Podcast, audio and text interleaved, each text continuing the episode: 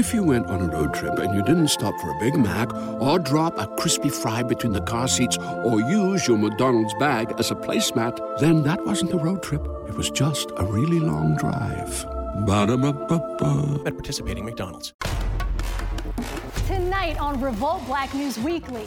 The answer is not to defund the police, it's to fund the police. The Biden administration's $30+ billion plan to fund the police, what will that mean for the culture? The federal government has proved itself to be incompetent. Let the money drip dry, $100 bills wipe the tears from my eyes. Then, from hip-hop to holding political office, why one-time bad boy Shyne is now getting into the family business. It has nothing to do with me. It has everything to do with the Belizean people. This is amazing. It's a lot, but it's a great thing. Jon Batiste, Lucky Day, Jimmy Allen. I'm Kennedy Rue, and we're with all the Grammy groundbreakers. Music is bringing all of this together. It brought us together. Plus, the black-to-business dilemma and our black dollars staying in the culture. All that and more as the Black News Revolution starts right now.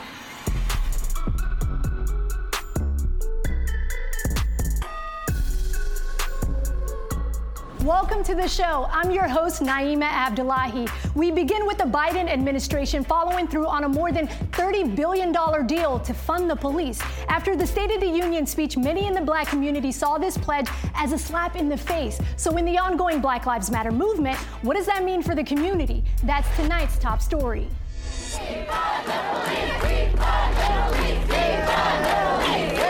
answer is not to defund the police. Is to fund the police. President Joe Biden is making his midterm message clear. Let's come together and protect our communities, restore trust, and hold law enforcement accountable. A $5.8 trillion budget proposal that includes billions to address policing. Fund them with resources and training they need to protect our communities. But the measures are being met with opposition from activists. We need to defund the police and put that money into social safety nets because we're trying to save lives. Some Americans, they do feel safe in their community, and it may not necessarily be because of the police, right? There are other reasons why they feel safe. Some people don't feel safe in their neighborhoods, and sometimes it's because of the police. They're afraid of being harassed by the police, being criminalized for one reason or another. I don't feel safe. You know, ever since my son was killed, it's like, you know, I can't sleep, you know, it's like, but who could sleep after something like that? I just feel like I'm in a nightmare and I just want to wake up. Monteria Robinson's 26-year-old son, Jamarion, was shot in 2016 in suburban Atlanta at the hands of police. He had been diagnosed with paranoid schizophrenia. He was shot 6 times in the palm of his right hand, 5 times in the palm of his left hand, all down his arms, his torso, his thighs, his groin, his shins, his feet. So you'll hear me always say Jamari had a total of 76 bullet holes to his body. In cases like Jamarion Robinson that became part of the defund the police movement, a stance that President Biden has always stood on the opposite side of. I don't support defunding the police. I support conditioning federal aid to police based on whether or not they meet certain basic standards of decency and honorableness. What made the Black Lives Matter movement so different is because you did see the diversity of this country in that movement. You saw people of all backgrounds. There are people that are going to say, yes, get rid of the entire police force because they've been extreme victims of police brutality. But there are also going to be people that say what? I just want good cops. What a lot of our leaders, right, our congressmen understand about violence and crime and things like that are things that they have learned from paper and not from experience. Candidate Biden told us that Black Lives Matter. He told us that he was going to work in the best interest of Black Americans, and he hasn't. Proven strategies like community violence interruption, trusted messengers, breaking the cycle of violence and trauma, and giving young people some hope. I don't think you just don't care about Black people at all, but I do think that it is hard to advocate for a community who's not active in the political process the way we should be. My question for the president is, at what point do we put the politics aside and actually address the issues? And that big issue right now is our voting rights, and it's accountability for police officers. And as midterms approach, the Black vote is more important than ever. We stand wherever we're going to be at when it's time to vote. That's where we stand. And here to help us cut through the noise and make sense of it all, we have attorney and former elected sheriff Kem Kimbrough, the always outspoken Hawk Newsome, and Keisha King, founder of the Mass Exodus Movement. Welcome to the show to you all. Now, Hawk, let's start with you. When it comes to this proposal, does the move feel like the Biden administration is abandoning the people of color that overwhelmingly got him into office? Well, for Joe Biden to abandon us with this new proposal, it would imply that he was originally with us. Joe Biden was never with us. He sold us wolf tickets, and Black people were stupid enough to fall for it. The same political lies, the same shenanigans that Democrats have used on us for so long, he actually implemented again successfully. And now we just see ourselves being left behind. We fought really hard to defund the police, and Joe Biden was all for it to get elected, but now he's backtracking like a lot of other politicians. We've sat here and we've watched money go to everyone, to Asian folks. We've watched money go to the Ukraine. We've watched money go to everyone else but Black people. Do you think the Biden administration intentionally pivoted away from the social justice movements, Kem?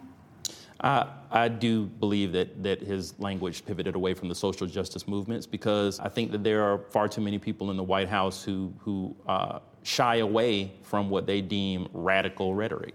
They're not looking to follow true to the promises that he made to people of color in order to get himself elected, but that's what's necessary.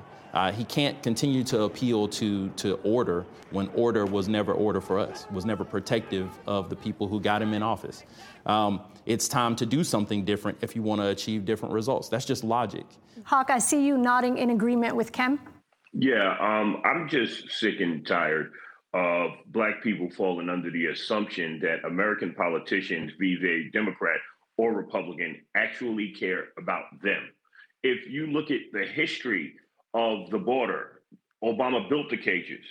Trump made sure there were people in them. If you look at the history of us, you had this war on drugs where they criminalized Black people and, Ronald Reagan and the welfare moms. But Joe Biden was out front pushing forward the era of mass incarceration. Like, we have to really take a step back as a people and understand that politicians in America do not care about us, and there has to be a way for us to force them to meet our needs. And with those needs, I want to bring you into this. As a former elected sheriff, how do you think the resources that are in this proposal should be allocated? We're talking about more than $30 billion. Yes, and of course, $30 billion seems like a large amount when spoken in the aggregate, but once this is divvied out to the 50 states and the multiple territories, we're going to see splashes in the water. The one way, in my opinion, that the federal government could be more effective with this money is, particularly as it relates to police accountability, is make that a priority of the DOJ and the FBI. And of course, I hear them say that, but what we've seen is that they wait until there's, a social media frenzy around one particular case or another, and then they jump in on that case and wait to see what's going to happen and see where they can, make a big media splash. Mm-hmm. But what happens on the front end? It always amazed me from a law enforcement perspective that, bank robberies and kidnappings used to be a priority of the FBI, and that was the only way you could get the FBI to intervene. Then we shifted to counterterrorism, and the only way you could get the FBI to intervene was if it was a counterterrorism-focused case. What happens when we say that we believe in justice for all? Why can't we make every fatality caused by an agent of the state a priority of the FBI to investigate, take data, and aggregate that data so that we can actually have a more measured approach?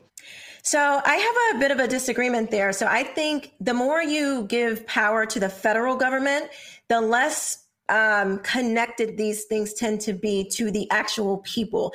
I think I am a big believer in local communities and the states actually controlling these types of things, because as a a member of your community, you can go directly to your sheriff. You can go directly to, the leaders in your community. When you're talking about the DOJ, I mean, who do you call? Who's going to pick up that phone call? These things can be taken to your city council members.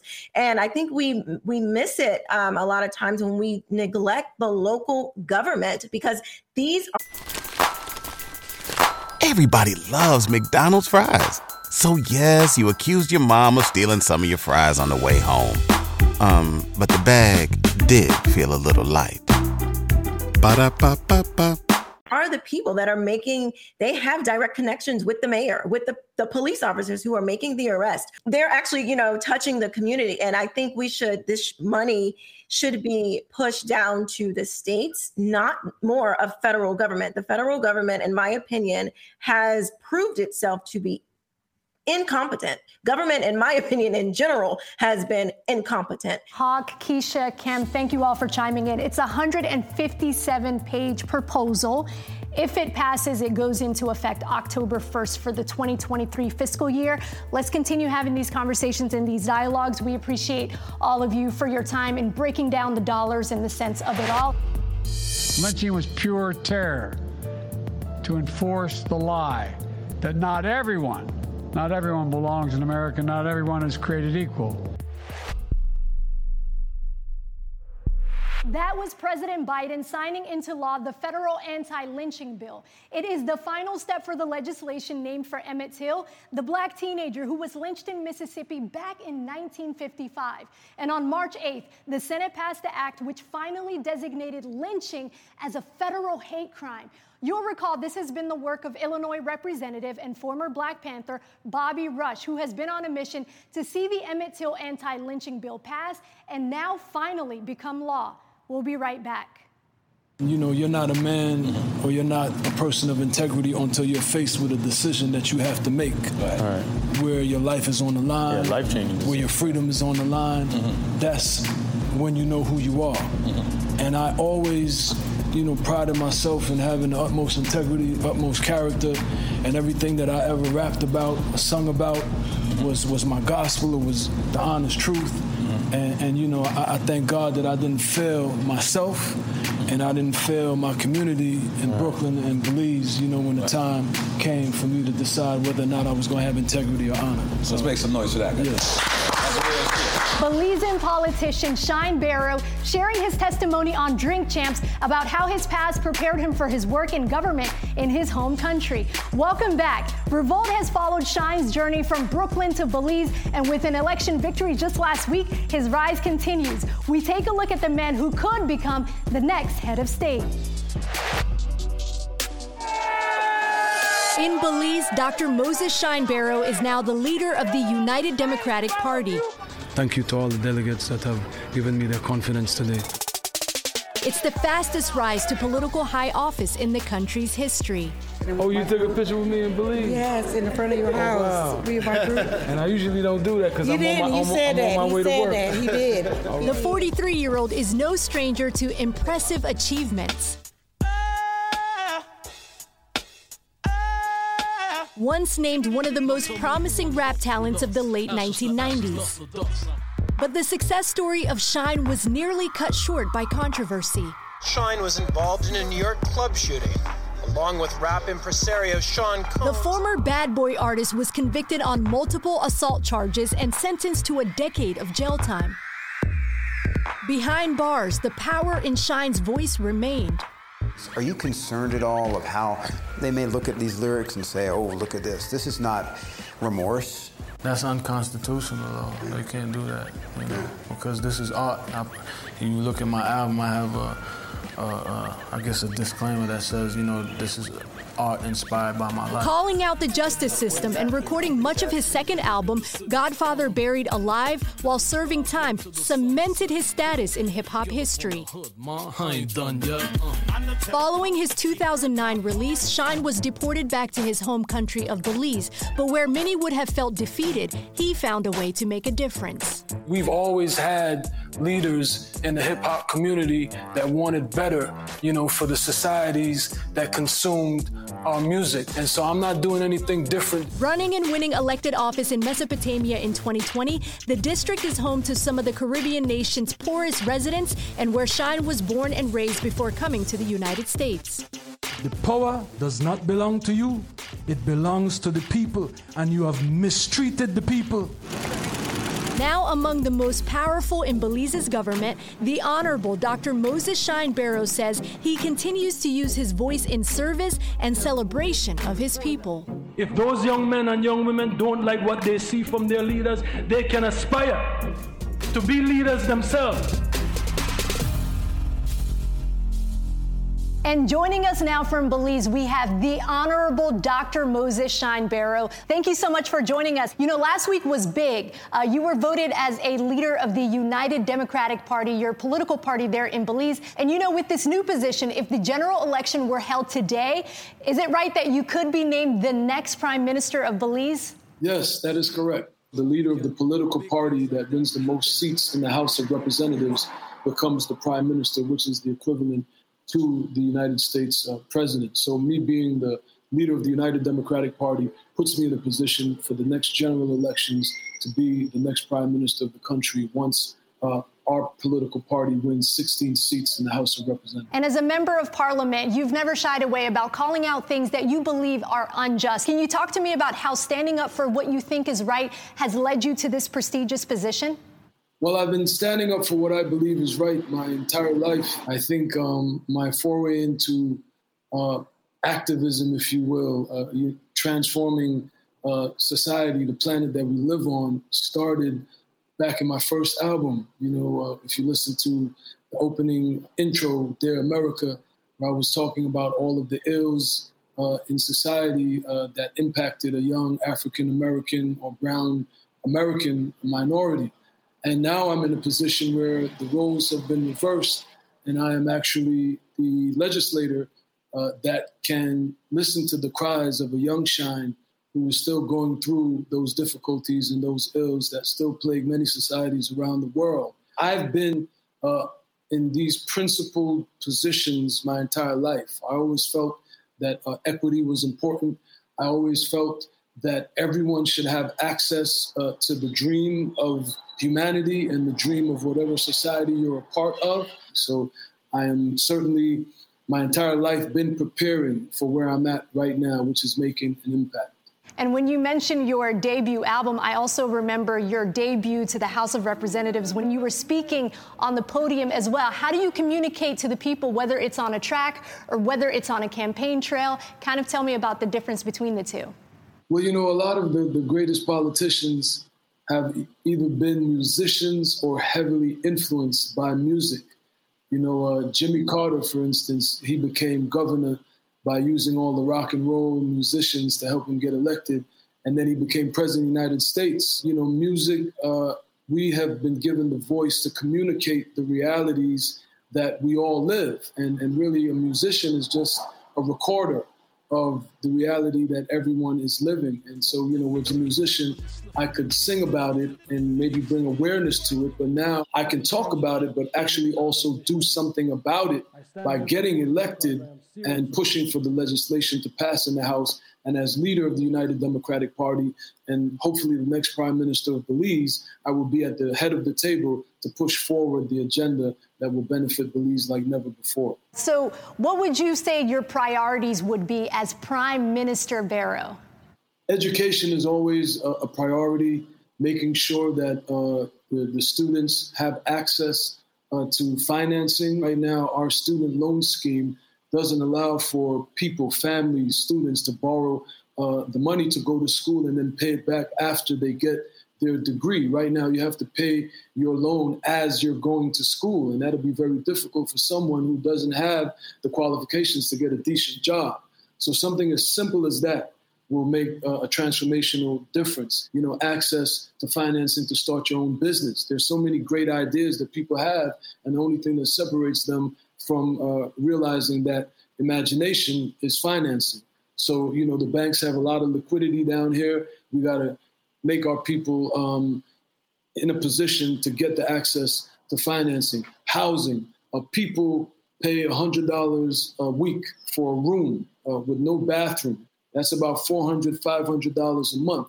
So we as a government need to take steps to secure mortgages for people so that they can spend that $500 and build a house, their own house, and they can have dignity and they can have hope and they can be a part of the Belizean dream.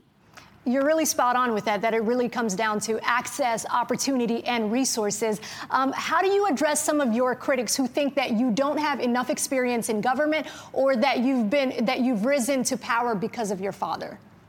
Well, I definitely don't want to be experienced in self-enrichment and corruption. And unfortunately, most of the conventional, traditional politicians are far too experienced. If you went on a road trip and you didn't stop for a Big Mac or drop a crispy fry between the car seats or use your McDonald's bag as a placemat, then that wasn't a road trip. It was just a really long drive.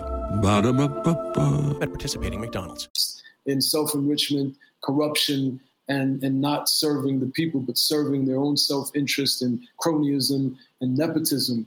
And so definitely I appreciate being an outsider. I appreciate being self-made. My father was not in the United States when I was selling millions and millions and millions of albums. My father had nothing to do with me winning Grammy Awards. And my father has nothing to do with my status in the United States, which to this day is still on icon, legendary level. And the people in Belize know that very well, which is why I've risen to the leadership positions because, I have my own resources. I've done so much for Belize as far as tourism, and I've used my relationships in the United States for the benefit of Belize, things that my father could have never done. Well, it's not about him, and it's not about me, to be quite frank. It really is about the Belizean people, and I've been doing this my entire life. I've been doing this as a hip-hop musician. I've been speaking about the truth, and I've been crying out to the powers that be to change the reality. You don't like me talking about cocaine. You don't like me talking about murder and crime,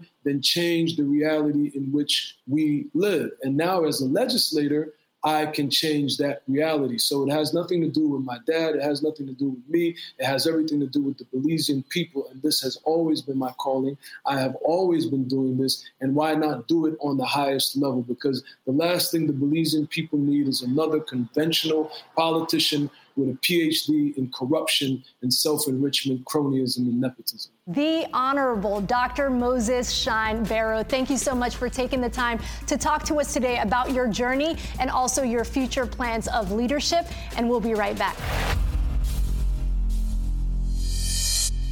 Are you sure you're not looking down on them because they're a black law firm? Yup. We are harder on ourselves than white people sometimes because we've been conditioned not to trust each other. Where's my drink? Did you steal my drink? Kelly, the bartender took it. A black one.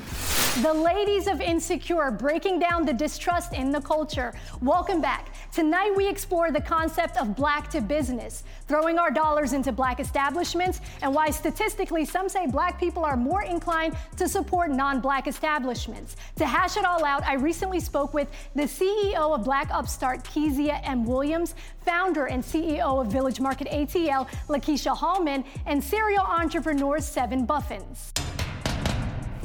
Ladies, thank you for joining us. Let's get right into it. A Black Star Project study calculates that a dollar circulates 6 hours in the black community, 20 days in the Jewish community, 30 days in the Asian community, and 17 days in predominantly white communities, according to other studies. In other words, when a black person earns a dollar, it is typically not spent with a black-owned business. Let's expand on that, recycling the dollar within the community. What does that mean, and what can be done to improve that recycling?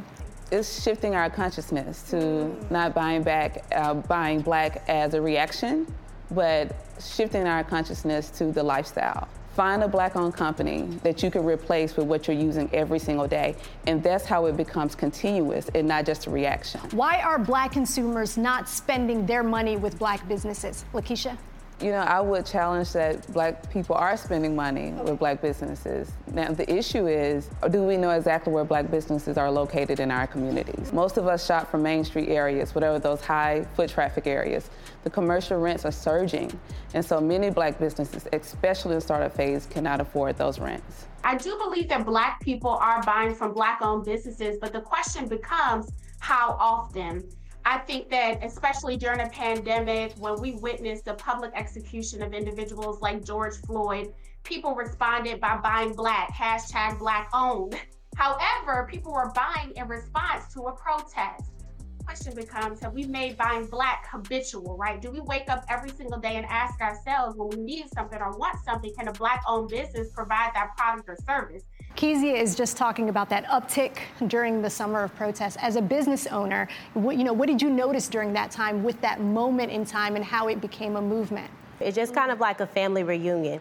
You can either decide to see your family all the time, you can decide to spend that time together whenever it's needed, or you just come together in like trauma, or you come together once a year. And I think as black-owned businesses, as business owners, as black people in general, we can decide to come together on more than just one occasion or when there's something necessary for us to come together, but us to find value. And I think, like you just said about, are we shopping black business? I think it's not just about where we're located and the value, but also are we actually recycling the black dollar? Are we deciding that we have value within each other to say, I want to shop black businesses forever, or I just want to shop your business in general because it's amazing.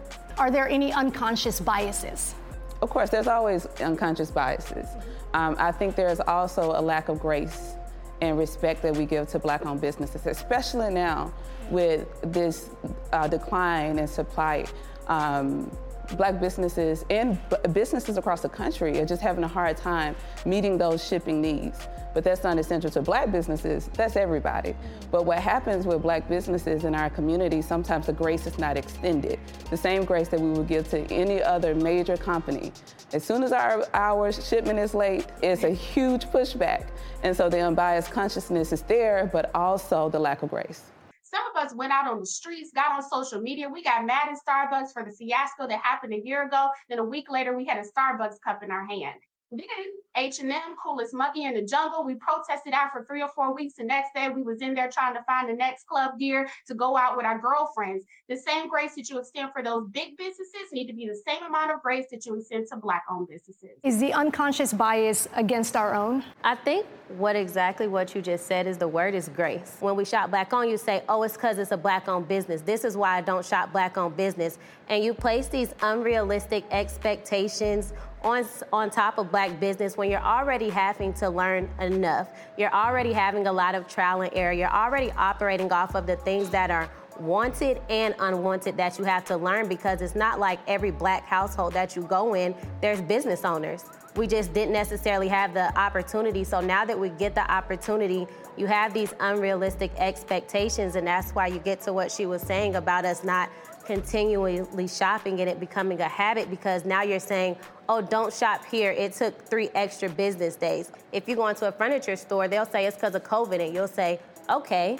But if you shop a black-owned business, it's no longer you get that same amount of grace. It's automatically, oh, it's because you're black. You're a black-owned business, and that's exactly why. So it becomes more so the identity of the business owner when things go south. Correct. Mm-hmm. Versus, oh, this is the business. Yeah, and I want to interject here because I think what both women said are spot on, right? We have Amazon, who has the capacity to deliver a product in 2.5 minutes.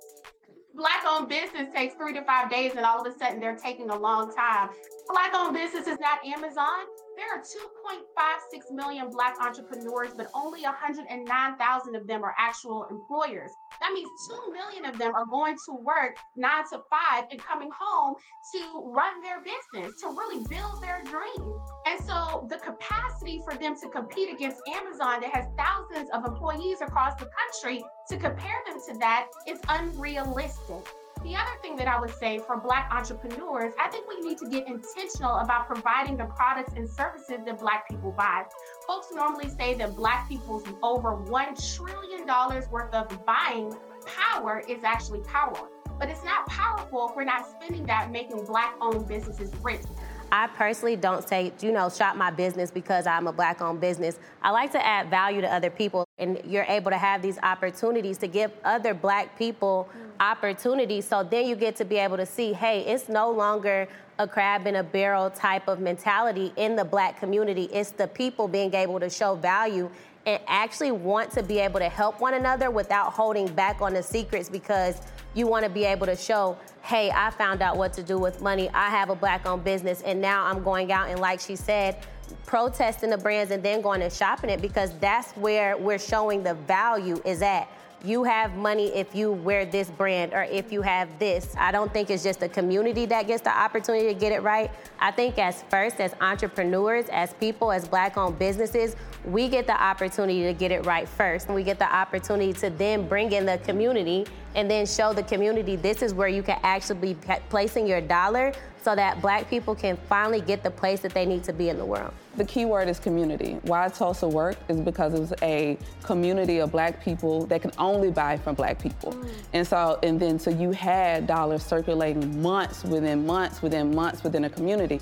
And so how we rebuild that again is going back, being in our communities that's built by us.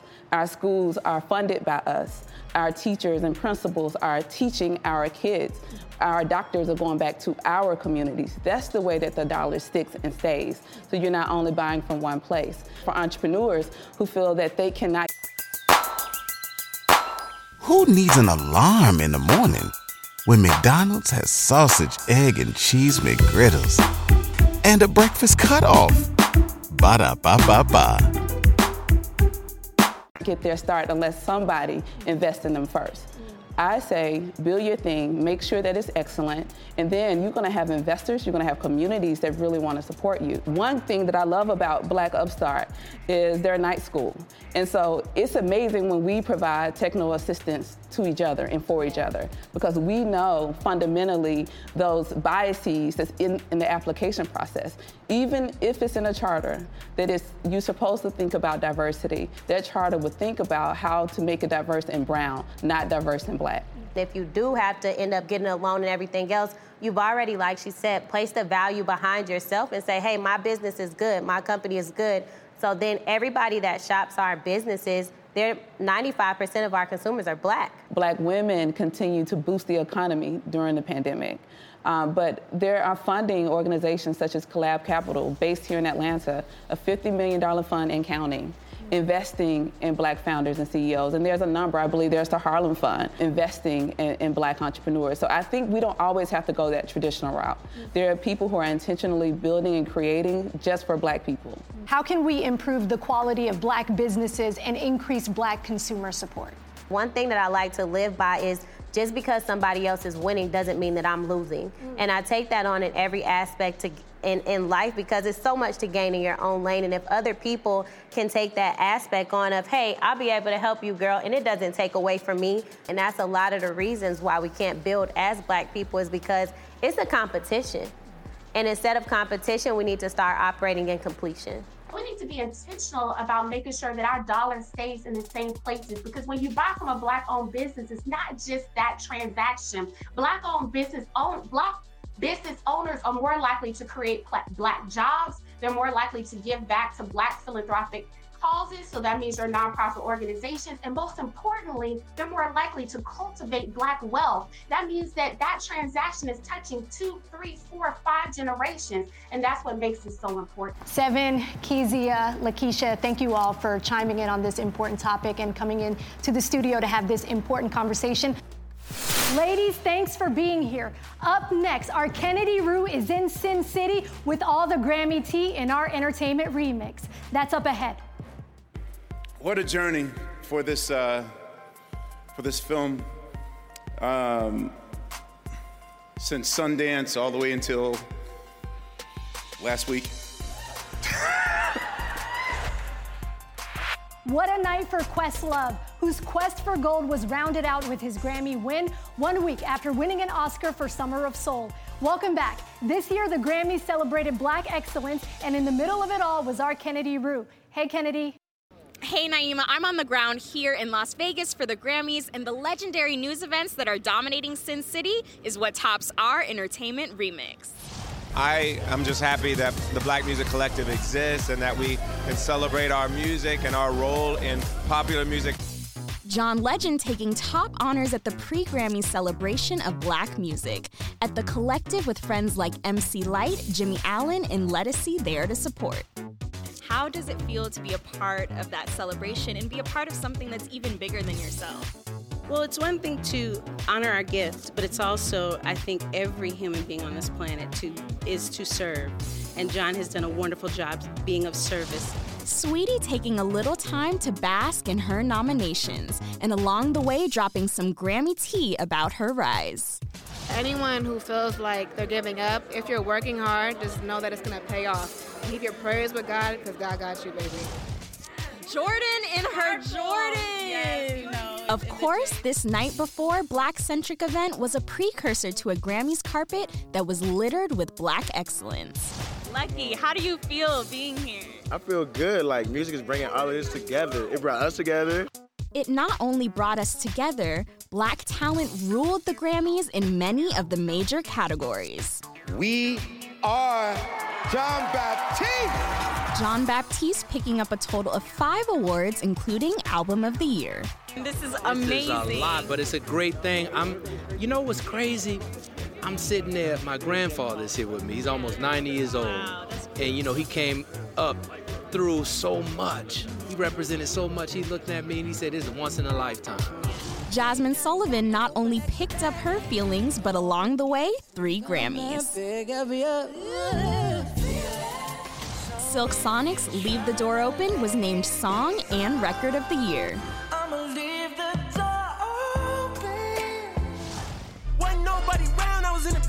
Among the others still on the Grammy ride, Baby Keem's Family Ties featuring Kendrick Lamar won the Grammy for Best Rap Performance, and Kiss Me More by Doja Cat featuring SZA won the Grammy for Best Pop Duo Group Performance. This industry is our music. Yeah. Like, all around, when you look back in the day. Ty Dolla $ign hit it on the head when talking about the Black artists shaping not only our culture, but setting the tone across all genres, including country. Last night you talked to us about the intersection between hip-hop and country. I tell people the power of hip-hop. Say Jay-Z, Kendrick Lamar, Kanye wear something. Mm-hmm. That's the trend. That's the fad. You know, and that's the control. You know, that's the power of hip-hop, how influential it is. To God be the glory. It was just as glorious a night for CeCe Winans, who picked up 3 Grammys. It's always been an honor, but especially since BB and I experienced being honored here at one of them, it was just awesome. The love to be recognized and to see how far your music has come, how it has paved the way for so many others. On the heels of CeCe Winans' wins, the gospel legend was among the holy heavy hitters, giving props to the songwriters and performers of the genre at the BMI Trailblazer Awards in Nashville. Trailblazer Awards has always been a staple in gospel music, and I'm a gospel baby. You don't have to have anyone else's approval. You don't have to, you know, humiliate or do anything to dishonor yourself to feel like you have to get, you know, to do what it is that you want to do. Truly, all it takes is for you to believe in yourself. That is quite the evolution for 24-year-old Azrael Clary, one of R. Kelly's accusers, now stepping out of his shadow and forging her own path. Sounds of an angel, but you ain't heavenly. Clary is due to release her new album in May and just released the new video for the first single, Sounds of an Angel. I wrote this song coming from a broken place, but I was no longer broken, so it was really empowering for me to create that.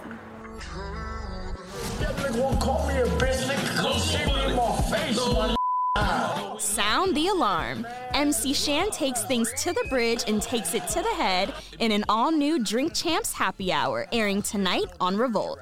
You just hooked me in with Puff. All right, thank you so much, Kennedy. When we come back, we shine a spotlight on our revolutionary of the week. Stick around. We're going to unionize. We're not going to quit our jobs anymore. You know, this is a prime example of what the power that people have when they come together. Talk about a brother shaking the foundations of labor. Welcome back. Chris Smalls is a former Amazon employee who made a big statement by fighting to unionize Amazon workers. And his efforts paid off. That's why we're naming him our revolutionary of the week. Workers are not safe.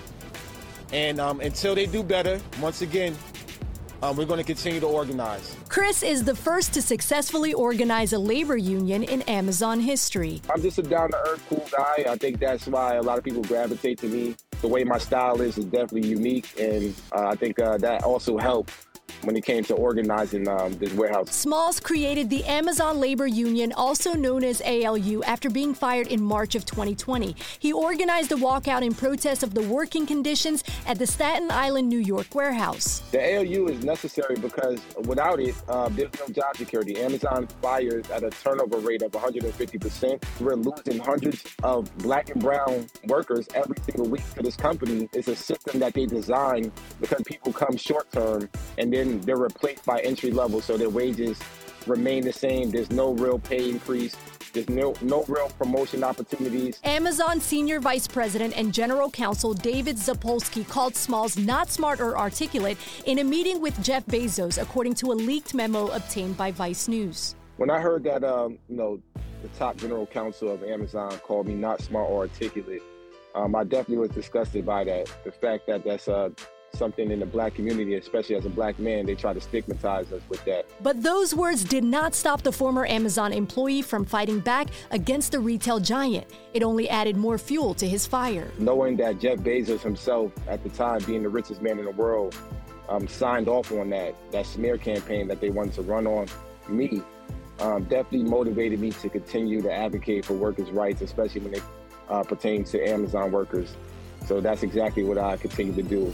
We want to thank Jeff Bezos for going to space, because when he was up there, we were signing people up. Yeah, we was down there campaigning. As president of ALU, Chris Smalls continues to face off with one of the world's most valuable brands. We need to hold the company accountable. Jeff Bezos needs to be held accountable. All the top executives need to be held accountable. It's definitely just the beginning for us. We already been contacted by over 50 builders nationwide. Also several buildings overseas. So from that moment forward, we want to spread like wildfire and continue to grow. It's Amazon versus the people, and the people have spoken. I don't want my children to grow up in a society where they are exploited and subjected to being fired or terminated just for speaking up like I was. So, this is what I'm doing it for them. This is going to be the catalyst for the revolution.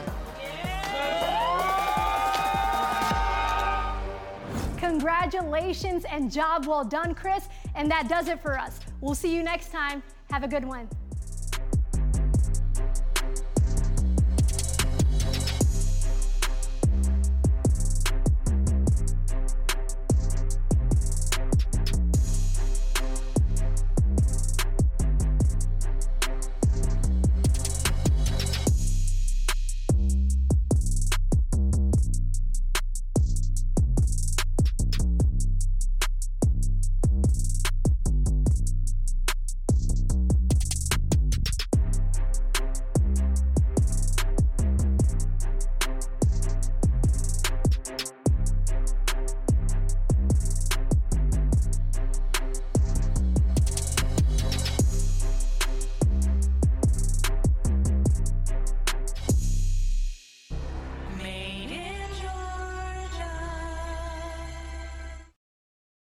Hey there, ever thought about what makes your heart beat a little faster? Oh, you mean like when you discover a new track that just speaks to you?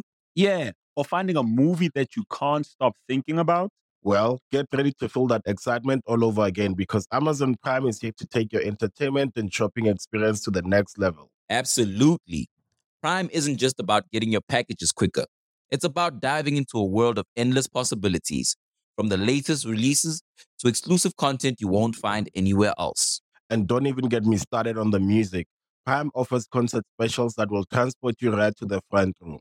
It's like being at the hottest gigs without leaving your living room. I use Prime to tap in with some of my favorite artists' live shows from any and every genre of music. Trust me, Prime is a game changer. It's like having a personalized superstore and entertainment hub right at your fingertips. So why wait? Head over to Amazon.com/Prime and start experiencing entertainment like never before.